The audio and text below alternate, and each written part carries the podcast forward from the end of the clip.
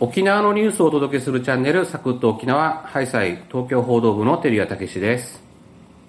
イエーイふふふ編集局政経部の川野ゆり子です。よろしくお願いしますよろくお願いします。河野パイセン、はい。 忙しいですね。どっかで聞いてセリフだな。 後輩と語る企画、はい。すごいじゃないですか。反響が、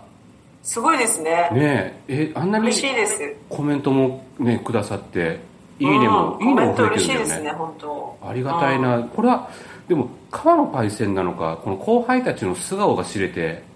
いいのか、素顔でしょ。素顔ですよねだって河野さん後輩の番組に土足で踏み込んでいってるわけですからね荒らしてます。嵐してねみみんななんかすごい緊張してるんだけどすっごい緊張してるの、マジで。でその裏話をじゃあエンディングで聞きましょうか、そうですうんね。はお願いい。しますでね僕らにもコメントいただいてるんですよありがとうごありざがいとうございま。ますすアボカドくんさん河野さんはお酒の場で多くの人と話して得た知識や教訓をたくさん持ってそうなので一度叱られてみたいですよろしくお願いしますっていうなんか文章の前後が脈略が合ってない気がするんだけれども とりあえず叱られてみたいっていうことですかね 私ね、あの、お酒の場で得た教訓とか、何ですか、知識うんうん全く持ってないそのその日の記憶すら持ってないので何にも持ち帰れてないですねそうなるほどね翌日には忘れちゃってるっていうところはいはい楽しかったなーみたいな楽しかったなーっていうのとお金なくなったなーっていうの2つ 二つしか得るものがないっていうと毎回得られてないあですわかりましたまあ機会があればぜひぜひぜひお願いしますお願いしますヒカルさん、えーハッシュタグ企画について、飲み会での昭和的なお説教ではなく令和のフィードバックはスマートになっているんですねさすがですっていうああこあれりはがねとうございます河野さんの方ですね僕はちょっと昭和的なんで令和に合わせた方がいいかなっていう感じですかねそうですねうん頑張ります、まあまああのはい昭和的なお説教はねもう誰も聞きたくないのでうん脱却して新時代へそうで行すきましょう。ねはい、ヒカルさんありがとうございます。ありがとうございますこれね、アキラ K さんですかね。ハッシュタグ企画で出てきたフィードバックについては、心に響きましたって。そうなんだ。お大げさに褒めると、褒めた方も幸せになる。えーんシラフで簡潔に 自分自身を振り返ることができました。あ、アキラさんは、多分昭和的な感じの人なのか なよなんかアキラさんも悩んでたんじゃないですかああ、なねえそ、そんな響いたかなっていう。そんなに響くこと言ってないけど多分アキラさんも弱ってたんだと思います終わってたんで、そうね。まあ、そうね。いろいろあるもんね、みんな。いろいろありますもん僕ね。僕も弱る時があるか頑張ら。ってる。そうね。うん。だやっぱ、川野さんになんかこう、叱られるなり、アドバイスもなもらうなりっていうのが、週に1回ぐらいあった方がいいかもしれないですね。えうん。え、嫌なの え嫌ですよ。いや嫌な のななんんでか私の業務ばっかり増やすんですか。 だってこれだけ人気あるから、いいじゃん。いやいやいや。 まあいいや、エンちデょっとィングで。それはエンディングでまたやりますか。エンディングではいはい今日は何でしょはい、今日はですね、沖縄県内の企業が出資して蘇生したファンドがあるんですけども、そこがオリオンビールの土地を取得したという記事がありましたので、それについて深掘りしていきたいと思います。うはい、では解説していきましょう。お願いします。まずは沖縄タイムスの記事を紹介します。琉球銀行などが立ち上げたファンド運営の琉球キャピタルは、那覇市内で記者会見し、オリオンビールが所有する浦添市のアメリカ軍キャンプキンザー内の軍用地を取得すると発表しました。取得額は非開示ですが、数十億円規模に上るそうです。琉球キャピタルのファンドによる投資は5件目で、不動産取得は3件目となります。はい、えー河野さんが書いてた記事でした。はい。一面トップでしたね。はい、一面トップでした。すごいですね。やっぱそれなりに意義があるってことだと思いますんで、意義がめちゃくちゃありますね。これを詳しくお願いします。はい。えっと、えーまあ、琉球キャピタルがですね、琉球ファンドというファンドを運営している会社で、で、このファンドにですね、県内の企業31社が出資して、あの、ファンドを蘇生したんですけれども、今回この琉球ファンド、そのファンドと、えー、が出資して、あと、龍銀さんが融資してという形で、あの、特定目的会社というのを立ち上げてですね、まあ、この、えー、土地を持つ器みたいなのをまあ作ったわけですよ。で、えー、実質はその特定目的会社が、えー、保有すると土地を保有するということなんですけれどもオリオンから土地を買い取ったっていうことなんですかねそうそうそう買い取るってことですね、で、えーと、とそのオリオンがどこの土地を買う、えー、売るかというとですね米軍キャンプ金座、まあ、沖縄の人ならわかると思うんですけど浦添市のですね牧港の方にある、うん、あ牧港っていうかグスクモっていうか何なんですかねあっち結構広いですよ ねいや浦添市内ねじゃあね浦添 のそうそう米軍基地があるんです大体、ね、あちらへんっていうのは分かるんだけどねあちらへんですの土地、えー、約4万6855平方メートルの土地をまあ売ると、まあ、これちょっと点在してるみたいで複数あの土地があってああなるほど、はいはい、それを合計するとこの4万7000弱ぐらいになるみたいなんですけど、うんで、えーと、とこのオリオンビールさんはもともとその浦添に本社があったので、うん、まあ、投資の一環とか、まあ、ゆくゆくはこう本社の移転するかなみたいな形であの2008年ぐらいから、まあ、金沢内の軍用地を取得していたらしくてですねああれですよねキャンプ金沢って返還される予定になってるんでその将来を見据えて、うんうん、取得したんじゃないかということですねそうですね、はい、そうですね、ということだったんですが、まあ、あの今オリオンさんはあの株式の上場新規株式公開に向けて、まあ、あの準備を進めているところなんですけれども、まあ、軍用地を持っているということもあるあるというか、まあ、それよりも、まあ、本業のビールとかの事業とかまたあとはあのホテルの事業っていうところに、まあ、経営資源を集中させてあの本格的に上場を目指していこうと収益力向上をしていこうというふうなのことを決めたので、まあ、資産ポートフォリオを再構築するというふうなことで、うん、まあ、売却を決めたというふうに話してました、うん、で、えっと、じゃあこのオリオンさんは土地を売ったわけなのでそのお金はが手元に入るわけですよね、はいはい、これについてはどうするのかというと、まあ、オリオンビール名護に工場があるんですけれども、うん、そこの設備の改修とかですねあとはあの那覇市の国際通りの浅田の方にあるホテルロイヤルオリオンをまあリノベーションしてしたりとかあとはまあ社内の基幹システムの更新を含むまあデジタルトランスフォーメーション DX とかっていう促進に向けて投資をしていくというふうに話していましたで今回私があの最初にこの、えー、土地取得は意義があるよという話をしたじゃないですか、はい、なぜ意義があるかというとですねもうそもそもこの琉球キャピタルが運営するファンドの蘇生自体その最初のスタート時点から意義があるんですけれども県内企業から資産を集めて、まあ、資金を集めてこれを活用してですね不動産とか、まあ、県内のあの建物とかですね、まあ、あの復旧になったらいろいろ手放す時に県外の資本の企業とか海外資本にその流れて買われてしまうっていうことがたびたびあったのでこういうことを今回のコロナ禍で防ごうという目的であの設立されたんですよなのでそもそもファンドのこの設立の意義がそういうその県内資産を守ろうとみんなの力で沖縄で守ろうというふうなスタート地点からスタートしているので、まあ、今回ですね先ほど照屋さんも言ってくれたようにこのキャンプ金沢っていうのは将来的に返還が予定されているので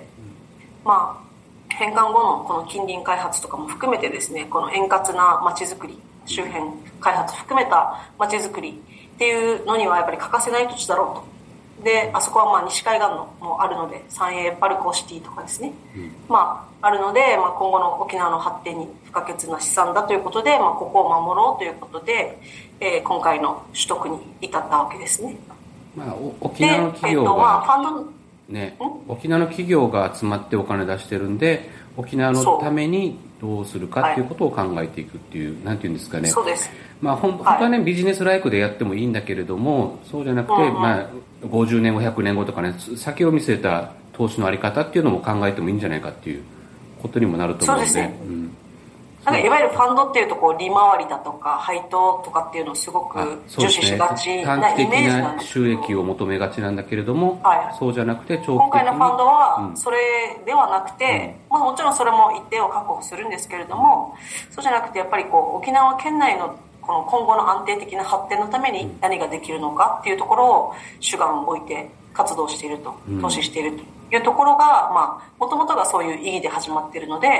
まあ、今回もまさにその目的に合致するような土地の取得になったんじゃないかなというふうに考えてそいうま。ですすね去去年ぐらいにあのホテルををうん取得しましたっていう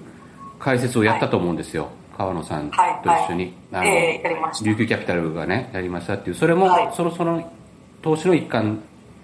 まあ、続きっていうんですかね続きですよそというでうすこねとですねはいあれは、まあ、あのあの土地と建物、うんホテルっていう大きい大型の施設の建物もあったので、まあ、その、えー資産を、まあ、1回譲り受けて自分たちで持ってあげてその分、まあ、賃貸借して運営はそのまま続けていいよみたいなスキームだったりとかしたんですけど、うん、でまあ、今回このうん5件目になったってことですねそうです、うんトータルで5件目でこう不動産関係に関しては3件目なんですけど、でファンドなので、まあ、このずっとこの土地オリオンさんから買った土地を持ってるっていうことではなくてやっぱりあのこのプロジェクトの期間が大体目処がつ期間として用意されてるのが5年ぐらいなので、まあ、この5年以内に土地をまあ売却するってことをまた想定してるんですけど、それもやっぱり県内の資産は県内で守るっていうそういうの本質があるので、まあ、このファンドへ出資してる企業もしくはまあ県内企業あとはまあその地元の浦添市に売却するとまあそういった出口をあの想定してるみたいです。で、えっとまあ池畑さん、うん、池畑社長なんですけど琉球キャピタルのですね、えっと、今回の、まあ、会見でこれを明らかにしたんですけれども、この今回のオリエンオリオンの土地取得を含めた 5, 5つの案件でですねファンドのもう総額のろ約64億を大部分をもう投資を完了したというふうに発表していて。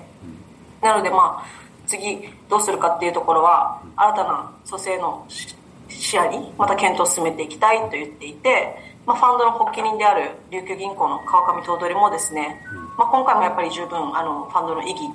役割を果たせたと思うというふうに話していて、まあ、今後もさらにあの沖縄の発展につながるように支援していきたいと言っていたので、まあ、2号ファンド蘇生に向けてあのよりあの何ですかこの意義を